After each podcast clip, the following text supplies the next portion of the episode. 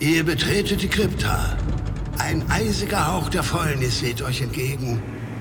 Aus uralten Sarkophagen erheben sich bedrohlich laut zwei in Lumpen gehüllte Gestalten.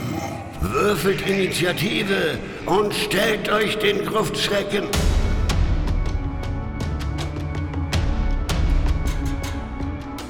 Gruftschrecken, der deutschsprachige Oldschool-Rollenspiel-Podcast. Die Gruftschrecken wälzen heute keine uralten Folianten, sondern ziehen kleine, sechseckige Plättchen aus einem Beutel. Überrascht sehen sie sich einer umkämpften Stadt, einer All-Inclusive-Pyramide und einem Blutaltar gegenüber. Wird das ihre uralten, ausgefallenen Geschmäcker zufriedenstellen oder müssen sie sich direkt das nächste Abenteuer einverleiben? Willkommen bei den Gruftschrecken. Heute wird es hexig. Moritz und ich sprechen nämlich heute über zwei Hexcrawl-Produkte. Zum einen über die Undying Sands, die bei Games Omnivorous erschienen sind, und zum anderen über das kleine Heft der Hexcrawl, das Moritz selber verfasst hat und das bei System Matters erschienen ist. Wie bereits gesagt, ist Undying Sands bei Games Omnivorous erschienen und das im Jahr 2021. Wir sprechen heute also über ein brandneues Produkt der OSR. Vielleicht kann man es auch die NUSR nennen, je nachdem. Wenn man dieses Produkt der NUSR also bekommt, was bekommt man da? Man bekommt auf den ersten Blick gar nicht so viel, nämlich nur einen Spielleitungsschirm, ein DIN A4-Blatt, eine Pappplatte mit Hexes zum Ausstanzen und einen Stoffbeutel, um die Hexfelder darin aufzubewahren. Wenn man allerdings einen genaueren Blick hineinwagt, bekommt man hier eine ganze Menge. Nämlich ein, Sie nennen es auch selber so, systemagnostisches Rollenspielsetting, das sich auf die Wüstenthematik fokussiert. Games Omnivorous veröffentlicht auch noch andere wirklich schön designte Produkte, unter anderem auch Mausritter, das wir auch schon in einer Folge besprochen und gelobt haben. Und das schöne Design auch von Undying Sands muss man deutlich hervorheben, denn die Illustrationen, die einen ich würde mal sagen, individuellen, leicht comichaften Stil haben, sehen wirklich richtig gut aus und animieren mich zumindest direkt dazu, mir Geschichten zu den einzelnen Hexfeldern auszudenken, aber dazu später mehr. Games Omnivorous, das müssen wir noch erwähnen, plant auch schon einen Nachfolger zu den Undying Sands, Bottled Sea, ein Hexcrawl im Seefahrt-Setting, definitiv auch einen Blick wert. Ich kann dazu erstmal nur bei dir ergänzen, dass ich eine ganze Zeit lang gerätselt habe, wie der Verlag heißt. Denn auf dem Cover-SL-Schirm ist das in drei Zeilen geschrieben. Da steht Games, Omniv und Oris. Und ich habe echt gerätselt, ob das irgendein cooles griechisches Wortspiel ist, was ich nicht verstehe. Aber dann irgendwann habe ich das mal zusammengelesen und dann ging es. Das zweite Produkt, was wir heute besprechen, ist eigentlich nur so eine Art Hilfswissenschaftsprodukt. Ähm, und deswegen werden wir das ein bisschen kürzer wegkommen lassen. Und zwar ein Heft zum Thema Hexcrawl, was bei System Matters erschienen ist. Und ich kann ganz kurz aus dem Nähkästchen plaudern. Irgendwann Mitte, Ende 2020 bekam ich eine Frage ob ich nicht Lust hätte, mal irgendwas zum Thema Hex-Spielen zu schreiben, weil in Deutschland das nicht so gängig ist, denn man wolle den Purpur-Planeten als Box rausbringen, welcher ja sich auf Hexen irgendwie abspielt und entwickelt. Und weil ich ja alt bin und so tatsächlich schon seit vielen Jahren immer mal wieder größere Kampagnen zwischendurch spiele, habe ich dann wirklich an einem Vormittag einfach so groß aufgeschrieben, was muss man beachten? Welche Schritte gehe ich, wenn ich selber sowas entwerfe? Worauf muss ich achten, wenn ich das leite? Was erfordert das von den SpielerInnen? Und das habe ich dann an Systematas geschickt und die fanden das auch ganz gut und haben dann aber mich um ein Spielbeispiel, wie das dann wirklich am Spieltisch aussieht, konkret gebeten. Das habe ich dann an einem zweiten Nachmittag geschrieben und abgeschickt und dann wurde das irgendwann gedruckt mit Illustrationen vom wunderbaren Björn Lensig, den wir bestimmt schon zwei bis dreimal irgendwann erwähnt haben.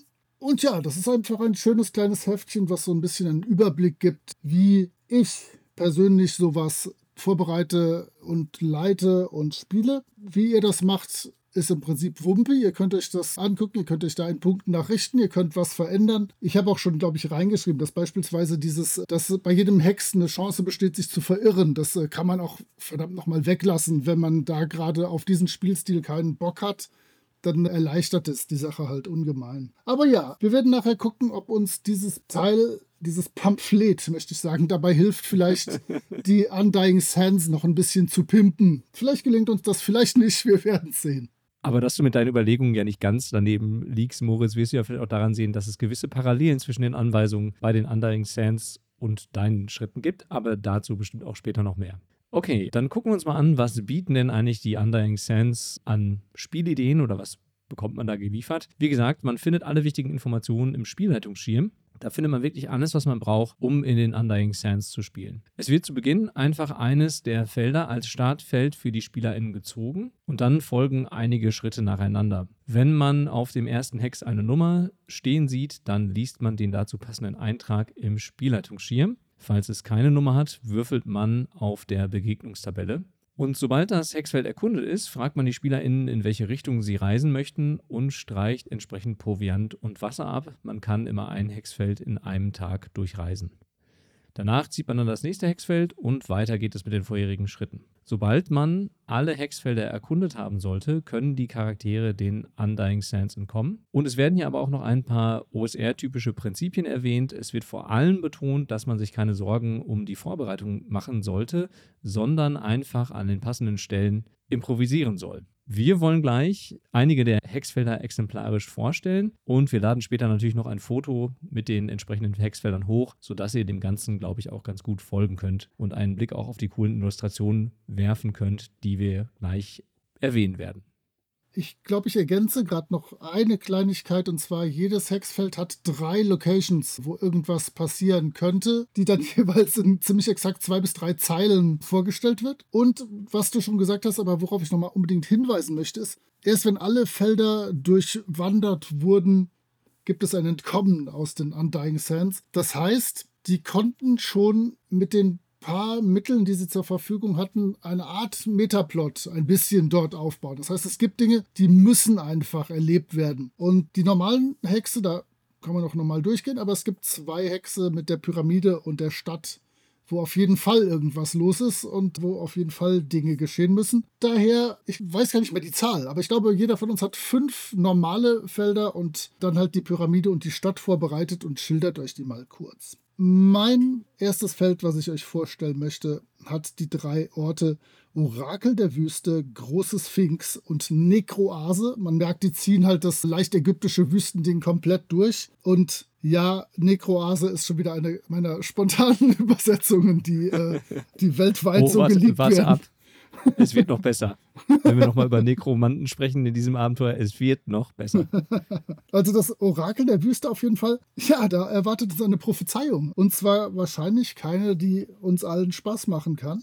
Die große Sphinx, das ist ein Ort, von wo aus ein anderes Hexfeld betreten werden kann, denn das könnte direkt in die Kanalisation der Stadt oder in die Pyramide rüberführen. Und in der Nekroase, ja, da könnte uns einfach nur ein Fluch treffen. Und das ist dann auch eine von den Tabellen, die der Spielleitungsschirm bietet. Ja, mal schauen, welcher Fluch das denn sein kann. Und die machen alle Spaß für mich als Spielleitung. Die SpielerInnen müssen dann schauen, wie sie damit leben können. Aber erstmal drei nette Locations, sehr klassisch ägyptisch geprägt.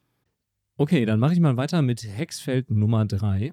Auf diesem Feld können die Charaktere das Auge entdecken, einen spiralförmigen Malstrom aus farbigem Sand und Stein, der an einen heiligen Ort vergangener Zeiten erinnern soll und in dessen Mitte sich eine bodenlose Grube befindet. Ich habe mir nur gedacht, ganz ehrlich, schon wieder ein Salak-Pit und schon wieder ein Star Wars-Moment, eine bodenlose Grube. Aus dieser bodenlosen Grube entströmt allerdings warme Luft. Und wer sich in diesen Schacht hineinfallen lässt oder irgendwie da hinein stolpert oder ähnliches, kommt einige Tage später als Untoter wieder heraus. Und das finde ich schon mal ziemlich cool und abgefahren. Außerdem gibt es nördlich und südlich der Grube zwei Gasthäuser. Eines, in dem sich nur Untote aufhalten. Im südlichen finden sich dagegen unterschiedliche Figuren mit konkurrierenden Agenten, die sich um Katzengold streiten. Es gibt einen Magier, einen fremden Dieb, einen Händler, einen zur Ruhe gesetzten Plünderer und einen verkleideten Geist. Klingt wie der Beginn eines schlechten Witzes. Und mit diesem Setting des Gasthauses soll man eine Comedy of Errors Geschichte erzählen, also ein Shakespeareskes Stück mit Verwechslung und viel Humor. Und dazu gehört sicherlich einiges an Improvisationstalent, aber ich finde die Idee trotzdem ganz nett. Mhm.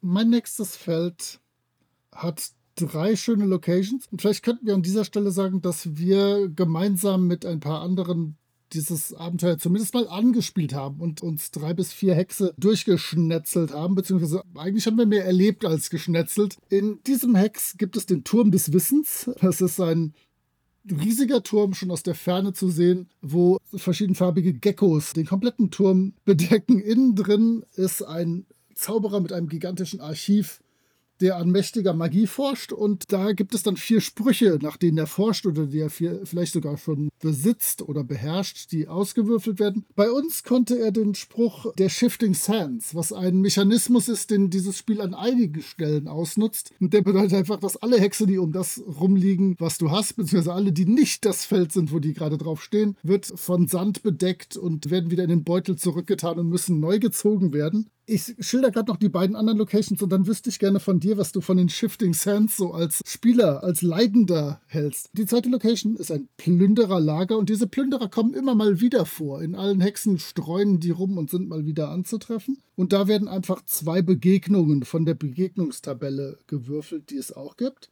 Und da gibt es einen Perlentauchersee. Da sind Perlen drin.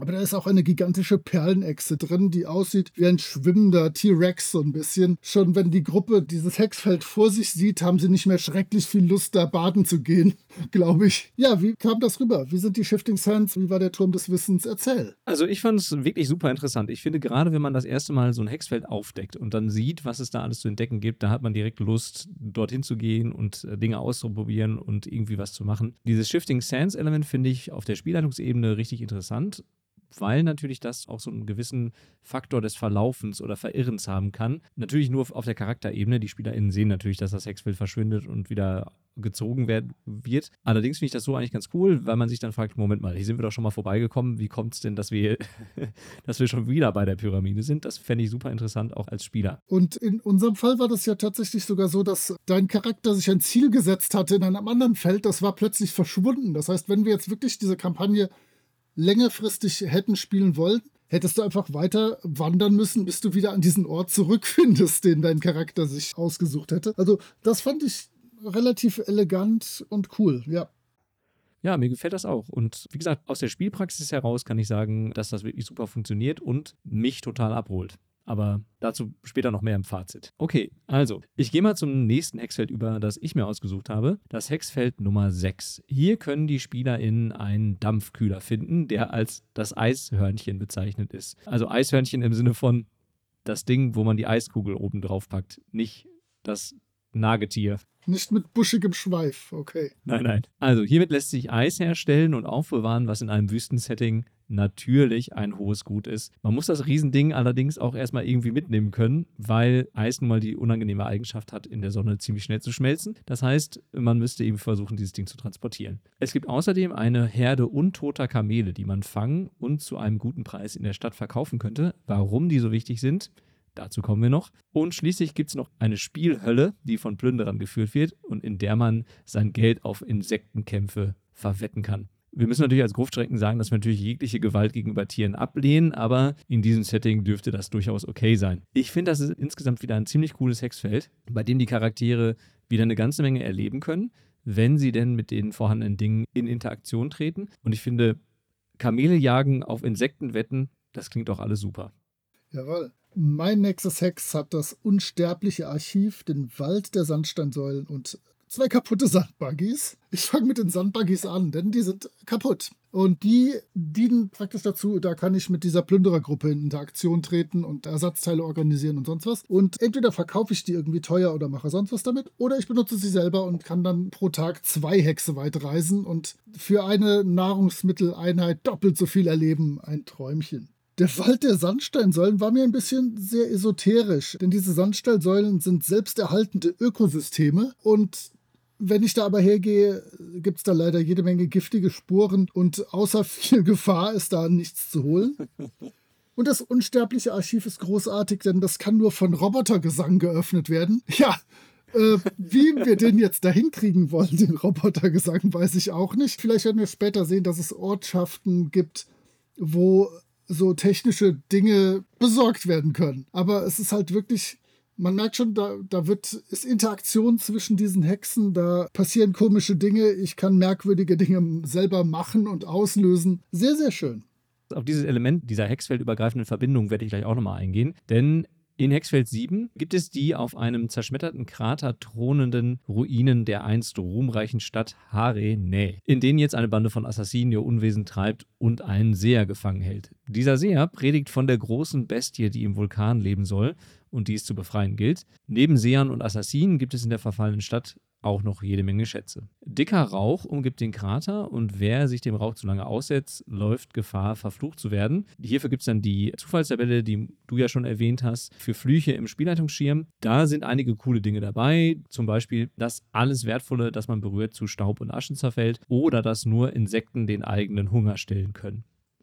Das wäre natürlich interessant, wenn man mit diesem Fluch dann wieder in diese Insektenkampfarena kommt. Das könnte wirklich interessant werden. Es gibt hier große, sich bewegende Steine, die man zum Transport benutzen kann, die sich allerdings auch ungewollt in der Nacht bewegen können. Ich finde auch das ist ein wirklich gut gelungenes Hexfeld mit jeder Menge Interaktionspunkten und wie gesagt gleichzeitig einer Verbindung über dieses Hexfeld hinaus. Das gefällt mir. Ich hätte direkt Bock, dieses Hexfeld zu leiten und zu sehen, wie die Charaktere mit den Assassinen, dem Seher oder auch dem Rauch interagieren. Gefällt mir wirklich gut.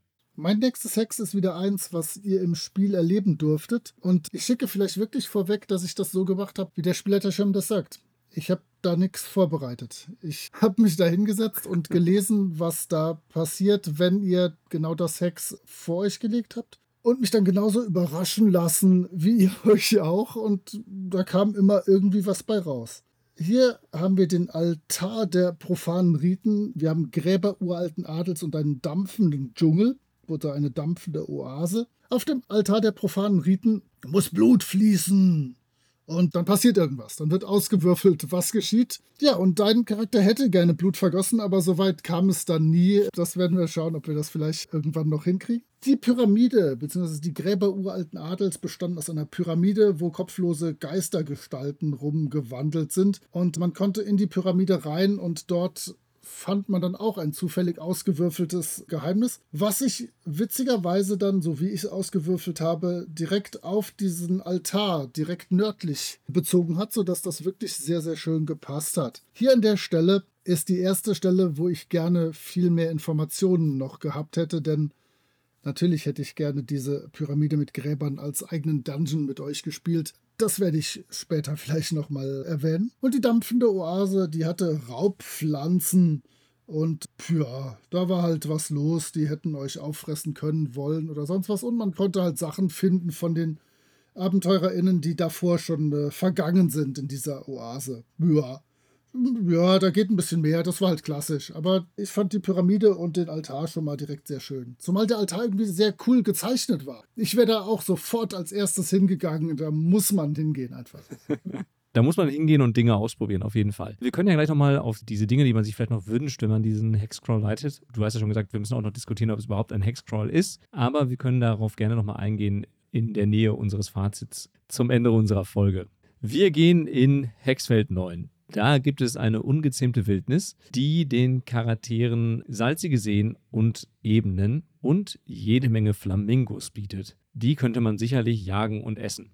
Also als Charakter natürlich und im Sinne der Versorgung, um diese unsterblichen Wüsten zu überleben. Außerdem lebt hier das Volk der Gila oder Gila vielleicht, könnte man es auch nennen. Echsenwesen, die durch die Wüste reisen, um ein Heilmittel für ihre Mutationen zu finden. Sie vermuten diese Heilung im Archiv auf Hexfeld 10. Oh. Zu guter Letzt gibt es noch radioaktive Dünen, was es halt so gibt in gefährlichen Wüsten, die die Charaktere langsam mutieren lassen können, wenn sie hier zu lange rasten. Wieder ein super Hexfeld, bei dem man direkt Lust bekommt, die Kultur der Gila auszuarbeiten, auf Mutationstabellen. Tja, und die gibt es hier leider nicht. DCC könnte hier vielleicht hilfreich sein, zu würfeln und zu sehen, in welche Gefahr sich die Charaktere hier bringen.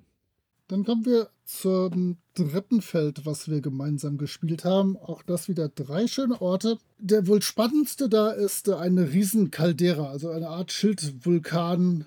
Noch nicht ganz erloschen, denn da ist ein Meteorit genau im Krater gelandet und es äh, dampft noch ganz ordentlich. Und was ihr nicht rausgefunden habt, weil ihr glücklicherweise gar nicht erst versucht habt, den Meteoriten zu entfernen. Das bedeutet nichts anderes als das Ende der Welt durch ein missgestimmtes, etwas größeres Wesen, was da drin haust. Oh. Also das war schon ganz klug, da noch nicht genauer hinzugehen. Dann haben wir einen äh, Teersee. Da habe ich nur aufgeschrieben als Notiz heißer Scheiß. Der ist halt schwarz und heiß und macht komische Dinge, wenn man da was mitmachen möchte. Und mittendrin steht die Skulptur einer Schlange. Und mit der hat es auch im Prinzip nichts auf sich. Die könnte man in der Stadt teuer verkaufen, wenn man sie in die Stadt kriegen würde. Aber wie zum Henker soll man dieses Riesenschlangending in die Stadt kriegen? Ja, das war eins der Hexe, was ja, ein bisschen zurückstand gegenüber den anderen. Aber die Illustration dieser Schlangenskulptur war ziemlich cool. Ja, guck mal, und ich habe direkt eine Idee, wenn man diese Schlangenstatue in die Stadt transportieren könnte. Man könnte sie ja auf die reisenden Steine legen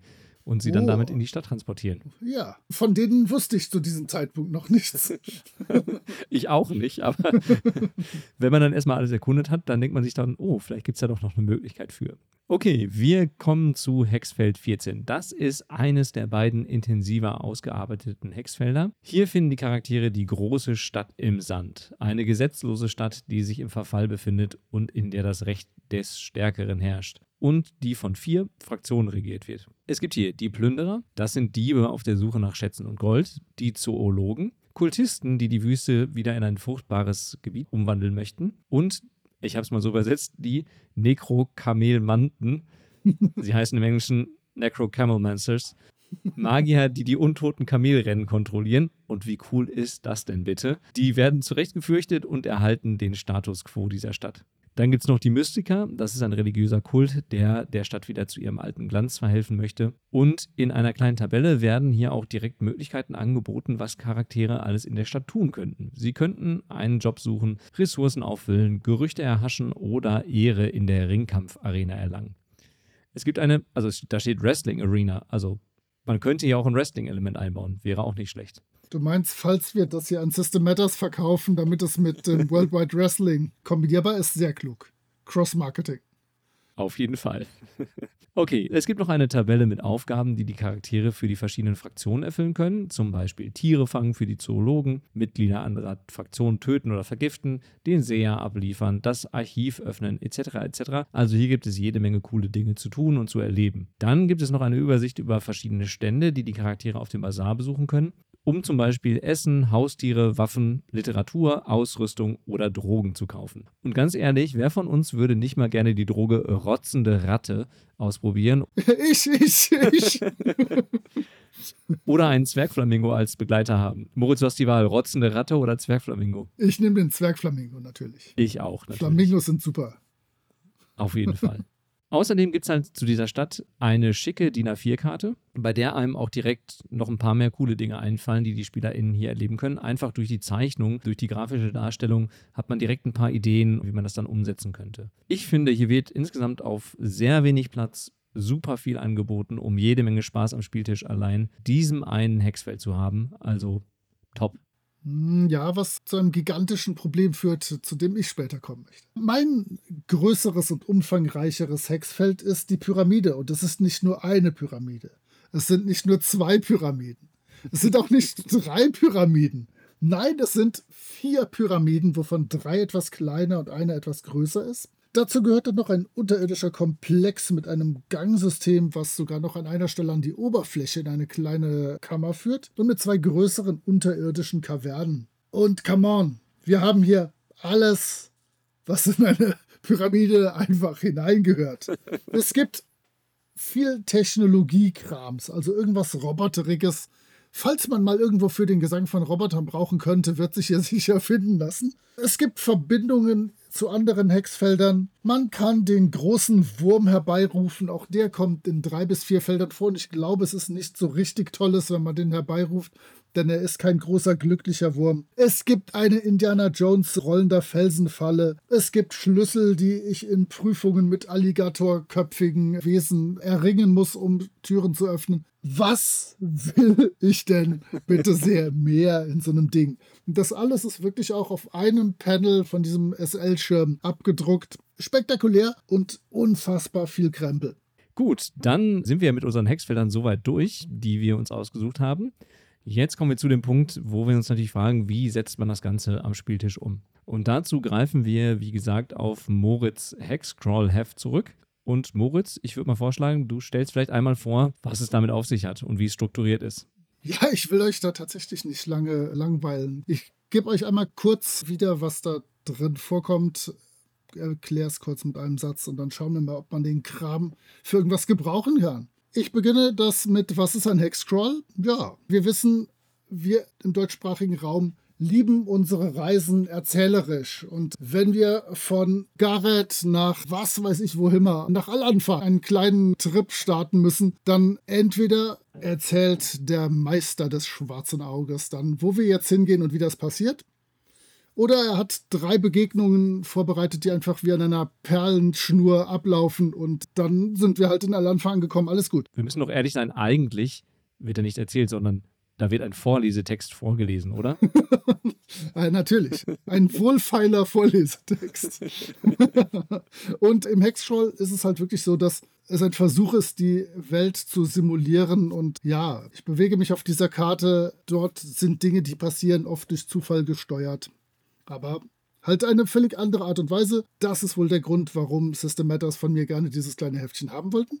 Ich habe dann, was muss ich vorbereiten? Und zwar, was sind die Basics? Dann, wie sieht es mit der Wildnis aus? Und dann, ganz wichtig, Zufallstabellen. Wie gesagt, ich versuche, Welt zu simulieren. Was muss ich zu Beginn beachten? Da wirst du gleich ein bisschen dreieinhalb Takte zu sagen. Und dann habe ich noch wie sieht es beim tatsächlichen Spielen aus? Also ich habe geschrieben, was ich als SL mache zum Vorbereiten, aber dann auch im Spiel, wenn wir am Tisch sitzen, was passiert da? Was sind die Schritte, die pro Hex ja abgearbeitet werden, um zu gucken, was passiert. Ja, was muss ich zu Beginn beachten? Du hast dir da eine ganze Seite angeguckt. Todesmutig. Eine ganze Seite. Todesmutig habe ich mir eine Seite dieses Pamphlets gegönnt. Also, du erwähnst ja hier, dass viele deutsche SpielerInnen es nicht gewöhnt sind, frei zu spielen und Dinge frei zu erkunden, aber genau davon lebt natürlich ein Hexcrawl. Deine Empfehlung, erst einmal nur das Starthex erkunden zu lassen und zu erfahren, welche Fraktionen es hier gibt und welche grundsätzlichen Möglichkeiten des Abenteuers man hier im ersten Hex hat. Also wer sind die Fraktionen, wer sind potenzielle AuftraggeberInnen. Dafür würde sich hier bei unserem Beispiel Undying Sands natürlich diese Stadt, das Hexfeld 14, als Starthexfeld natürlich super anbieten. Wobei man da mal gucken müsste, ob es so viel Sinn macht, dass man die Charaktere da hineinschickt, weil ich glaube, wenn sie erstmal in der Stadt sind, wollen sie die vielleicht gar nicht mehr verlassen, weil es da so viel zu erleben gibt. Und es sei denn, sie nutzen halt diese Aufträge, die sie bekommen, dann würden sie das Starttext vielleicht mal verlassen und sich in der Umgebung umschauen. Gerüchtetabellen können natürlich dabei hilfreich sein, die dann wieder Abenteueraufhänger liefern können in diesem ersten Starttext oder generell. Und die andere Alternative, die du aufzeigst, ist ja auch das, was eigentlich Undying Sands vorschlägt, nämlich man setzt die Gruppe eben in einem zufälligen Hexfeld aus und sie müssen sich dann durch die Erkundung wieder zurück in die Zivilisation ich habe es mal genannt, zurückexplorieren. Reexplorieren geradezu. ja, ich finde, beide Ansätze ließen sich mit Undying Sands locker umsetzen. Vor allem die Stadt bietet natürlich für die erstere Variante richtig viel Potenzial. Das heißt, wenn man da die SpielerInnen zuerst reinsetzt, bin ich fest davon überzeugt, dass die eine ganze Menge Spaß haben werden. Und wenn man ihnen dann auch die entsprechenden Aufträge an die Hand gibt, sind sie sicherlich auch bereit, die Wildnis zu erkunden. Aber dann gehen sie natürlich auch deutlich vorbereiteter in diesen Hexcrawl und dieses Überlebenselement fällt natürlich erstmal weg.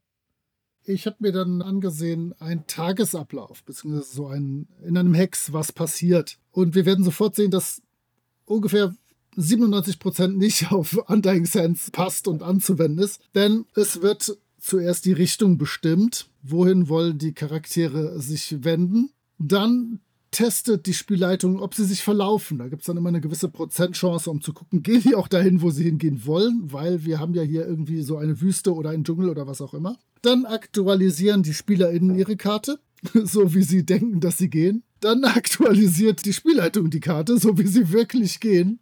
Und das ist tatsächlich nachher eine gigantische Freude, die zu vergleichen. Und das ist nicht immer identisch. Dann gibt es Zufallsbegegnungen. Nach den Zufallsbegegnungen gibt es festgelegte Begegnungen, also halt, wenn in einem Hex irgendwas passieren soll. Dann wird gerastet und der nächste Morgen kann wieder mit den gleichen Schritten kommen. Ja, die ersten vier Schritte davon fallen bei Dying Sands flach. Ich lege einfach ein Hexkärtchen auf den Tisch und gut ist. Zufallsbegegnungen gibt es im Prinzip auch nicht, denn es gibt ja immer die drei festgelegten Begegnungen und das Rasten als Ressourcen auffrischen und so fällt halt hier flach. Hier halte ich wirklich nur mit, wie sieht es aus mit Wasser und Nahrung. Ich habe das für so und so viele Tage und dann schaue ich, dass ich als Spielergruppe damit klarkomme. Ja, was würdest du denken, wie man das mit dem, was wir beide uns angeguckt haben, noch ein bisschen aufpimpen könnte? Hast du noch was gefunden? Ansonsten hätte ich halt drei Sachen noch, die mir aufgefallen sind, als ich kurz vorbereitet habe, sprich mir drei Minuten durchgelesen habe, was man tun muss.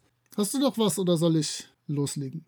Pimpen würde ich so einiges, oder beziehungsweise ich würde ja sagen, ich würde mir einige Dinge zur Seite legen, wenn ich dieses Abenteuer leiten würde. Denn ich glaube, wenn man das machen möchte, dann braucht man doch noch ein bisschen zusätzliches Material. Wir hatten ja gerade schon mal so ein paar Zufallstabellen erwähnt oder man bräuchte vielleicht einige vorgenerierte Dungeons, ein paar Karten, die man einfach aus der Tasche ziehen kann, um direkt loszulegen für ein paar Locations. Man bräuchte sicherlich eine gute Auswahl an magischen Gegenständen, die auch irgendwie zu dieser Wüstenthematik passen und sich irgendwie auch cool in das Setting einfügen. Eine Mutationstabelle wäre auch super, wenn man mit so etwas eben spielt oder sowas zur Verfügung hat. Das heißt, ich glaube, man kann das so spielen, da muss man aber sehr, sehr, sehr viel improvisieren und muss auch sehr viel Improvisationstalent mitbringen und ein geballtes Wissen an Dingen, die man eben für diesen Hexcrawl gebrauchen kann. Oder man liest es sich vorher mal durch, legt sich ein paar Sachen raus und dann kann man, glaube ich, damit noch umso mehr Spaß haben, als man es, glaube ich, grundsätzlich schon haben könnte. Ja, ich kann dem nur noch eine Sache hinzufügen. Ich habe mir auch aufgeschrieben, ich würde zumindest vorher einmal grob drüber lesen, welche Dungeons ich brauche. Zum Beispiel, wie gesagt, diese Pyramide, diese Gräberpyramide hätte ich sehr gerne als kleinen Dungeon wenigstens gehabt. Ich würde die Zufallstabellen noch etwas erweitern und vielleicht teilweise noch spezifizieren und dann halt für einige Hexe nur geltend machen, damit ich halt noch ein bisschen präziser meine Hintergrundwelt abgebildet habe. Und ich werde jetzt gleich was sagen, was ihr niemals gedacht hättet, von mir zu hören. Wenn man ehrlich ist, das Ding ist ja ein One-Trick-Pony. Das kann ich mit einer Gruppe genau einmal spielen, weil es genau diese Hexe gibt und genau die müssen alle abgearbeitet werden, bis Feierabend ist. Aber genau das hätte ich jetzt genutzt, um etwas Plot noch reinzubringen noch etwas mehr als hier vorhanden ist. Hier ist so ein bisschen die Roboter-Sache, hier ist so ein bisschen das mit den Plünderern, hier ist so ein bisschen der Mechanismus mit den Shifting Sands, der große Wurm, den man herbeirufen kann. Aber ich glaube, ich hätte mir noch wirklich jetzt eine Geschichte ausgedacht, die da geschehen kann, aber natürlich nicht muss. Und ja, ihr habt von mir gehört, ich hätte gerne irgendwo ein bisschen Geschichte eingebaut, um, um etwas zu optimieren. Ja, kommen wir schon zu Kritik, Problemen und Lobhudeleien oder magst du noch was Pimpiges bringen? Ach, was Pimpiges würde ich gar nicht bringen. Ich sehe da gar nicht so viel Pimp-Bedarf. Ja. Ich würde ja sagen, wir ziehen vielleicht ein kleines Fazit aus unserer Besprechung heute. Ja. Möchtest du zuerst? Du das auch gerne zuerst. Natürlich, sehr gerne. Ja, das ist verdammt nochmal keine klassische Sandbox. Alles, wie ich gesagt habe, die ersten vier Schritte fallen direkt flach. Ich lege ja im Prinzip nur Kärtchen aus und tue, was da drauf zu tun ist. Wir haben also Sechseckfelder, was das Ganze irgendwie hexig macht. Und irgendwie crawlen wir auch darüber, was es irgendwie crawlig macht. Aber das macht das Ganze irgendwie noch nicht oldschoolig. Was das Ganze jetzt gewaltig oldschoolig macht, ist der Sense of Wonder, für den ich immer noch keine schöne deutsche Übersetzung gefunden habe, den das Ding versprüht. Man erlebt einfach unglaublich viel in unglaublich kurzer Zeit mit abgefahrenen Ideen, mit coolen Momenten, mit denkwürdigen Sachen, an die ich mich auch jetzt noch erinnere, die da passiert sind. Deswegen gefällt mir das sehr, sehr, sehr gut. Hat natürlich wirklich diesen Nachteil, die SpielerInnen-Entscheidung, wohin ich jetzt gehe, weil die sagen, ich möchte aus diesem Hex nach Norden oder Nordwesten oder irgendwas gehen, das ist völlig Wumpe. Da wird irgendwas hingelegt. Da, da ist nicht das, was in dieser Welt jetzt im, eigentlich im Nordwesten liegt, sondern das wird einfach komplett entwertet. Das kann ich mir auch sparen. Da kann ich auch einfach sagen, komm, hier, ich leg das nächste Plättchen dahin, komm, zack, zack. Da muss ich gar nicht so tun, als würde ich der Gruppe die Macht geben, irgendwie den Weg zu bestimmen. Das ist Kokolores. Aber es ist schöner Kokolores und es macht im Spiel wirklich Spaß. Und ich habe das schnell vergessen, dass das eigentlich eine rein mechanische Sache ist und bin selbst als Spielleitung in dieser Welt irgendwie aufgegangen und bin da mitgegangen. Klar, du hast recht. Diese Mechanik wird natürlich dann nicht dem klassischen Hexcrawl gerecht, aber natürlich hast du dadurch immer ein bisschen modifiziertes Spielerlebnis, wenn du dann nämlich dann plötzlich Orte direkt nebeneinander liegen hast, wo man zum Beispiel Dinge dann direkt miteinander verwenden kann oder die aufeinander zurückgreifen, macht es natürlich Dinge einfacher oder schwieriger, je nachdem, was die Charaktere so zuerst entdecken und das kann natürlich dann auch die Handlungsweisen der Charaktere beeinflussen. Aber ich kann die grundsätzliche Kritik natürlich durchaus verstehen. Ich finde trotzdem,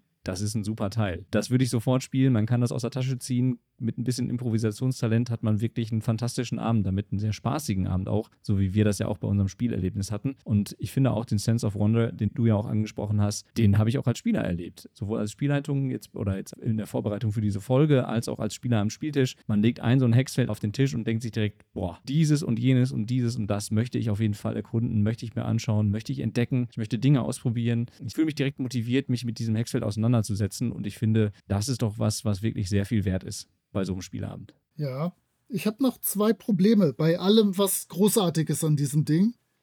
Das erste Problem ist das, weswegen System Matters mich gezwungen haben, das zu schreiben. Die SpielerInnen müssen damit auch klarkommen, mit dieser eigenartigen Freiheit, irgendwas zu machen und sich vor allem seine eigene Geschichte zu denken und zu entwickeln. Das war ja bei uns auch so. Da haben die anderen, die mitgespielt haben, haben gesagt, ja Mensch, da ist jetzt die Geschichte dadurch entstanden, dass du wieder zu diesem Altar zurück wolltest und da Blut drauf machen wolltest. Und das hat dann wirklich in den nächsten zwei Hexen immer noch dafür gesorgt, dass ihr irgendwie nach Blut oder nach irgendwas Opferbarem gesucht habt. Und das ist zwingend notwendig, sonst rockt das nicht so, wie es rocken könnte. Und ja, da fehlt uns wirklich im deutschsprachigen Raum so ein bisschen einfach diese Gewöhnung daran. Und du kannst das wahrscheinlich keiner frischen Spielleitung so in die Hand drücken. Die wird scheitern und sagen, was ist das denn hier? Was soll ich hier tun? Also da musst du tatsächlich sowas schon mal gemacht haben oder dich ein bisschen mit diversen Stilen auseinandergesetzt haben, sonst klappt das nicht. Das ist so komprimiert an Informationen und an komischen Zufallstabellen, wo irgendwas rauskommt, du wirst da scheitern, fürchte ich. Ja, ich glaube auch. Man braucht eine gewisse Erfahrung, um das leiten zu können. Das definitiv.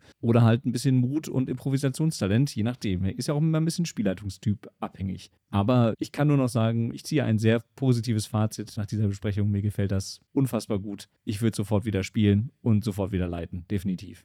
Ja, ich habe drei, vier Sachen gesagt, die ich als Probleme sehe, aber ich fand das großartig. Also ein wirklich schönes Spielerlebnis und ich habe ja nur mir das PDF geleistet und ausgedruckt.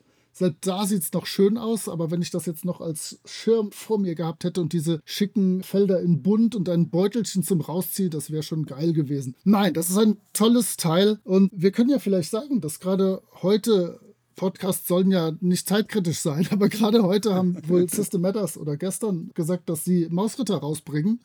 Das heißt, ja, wir quatschen denen das jetzt auch noch direkt drauf. Das kann man ja auch wirklich so spontan runter übersetzen. Dann muss ich mir auch nicht die Gedanken machen, ob ich noch an das Original irgendwie drankomme. Auf jeden Fall. Also, System Matters, kümmert euch drum, übersetzt das Ding. Ihr wisst, was zu tun ist. Es ist kein großer Aufwand, aber ich bin gespannt, wie ihr Undying Sands übersetzen werdet, also den Titel. Das dürfte mich mal interessieren. Stimmt, damit habe ich mich schwer getan. Aber das ist ja nicht unser Problem. Die unvergängliche Wüste. Aber das umfasst das nicht ganz, was es eigentlich ist. Und mit Sande zu arbeiten ist auch mehr als unelegant. Das müssen die Jungs von System Matters dann regeln. Ja, die müssen mich nur nach den komischen Spontanübersetzungen fragen.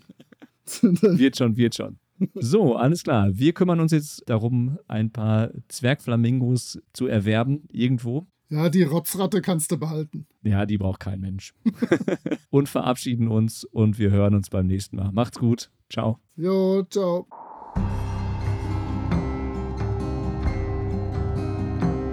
Ihr findet die Gruftschrecken unter anchor.fm slash Gruftschrecken unter twitter.com slash Gruftschrecken und über alle gängigen Podcatcher. Vielen Dank an Sascha von Yellow King Productions für die Produktion des Intros. Dank auch an Nick DiSalvo und seine Band Elder für die freundliche Genehmigung, ihren Song 3 für das Outro nutzen zu dürfen. Wir freuen uns über inhaltliches Feedback, positive Bewertungen und neue HörerInnen.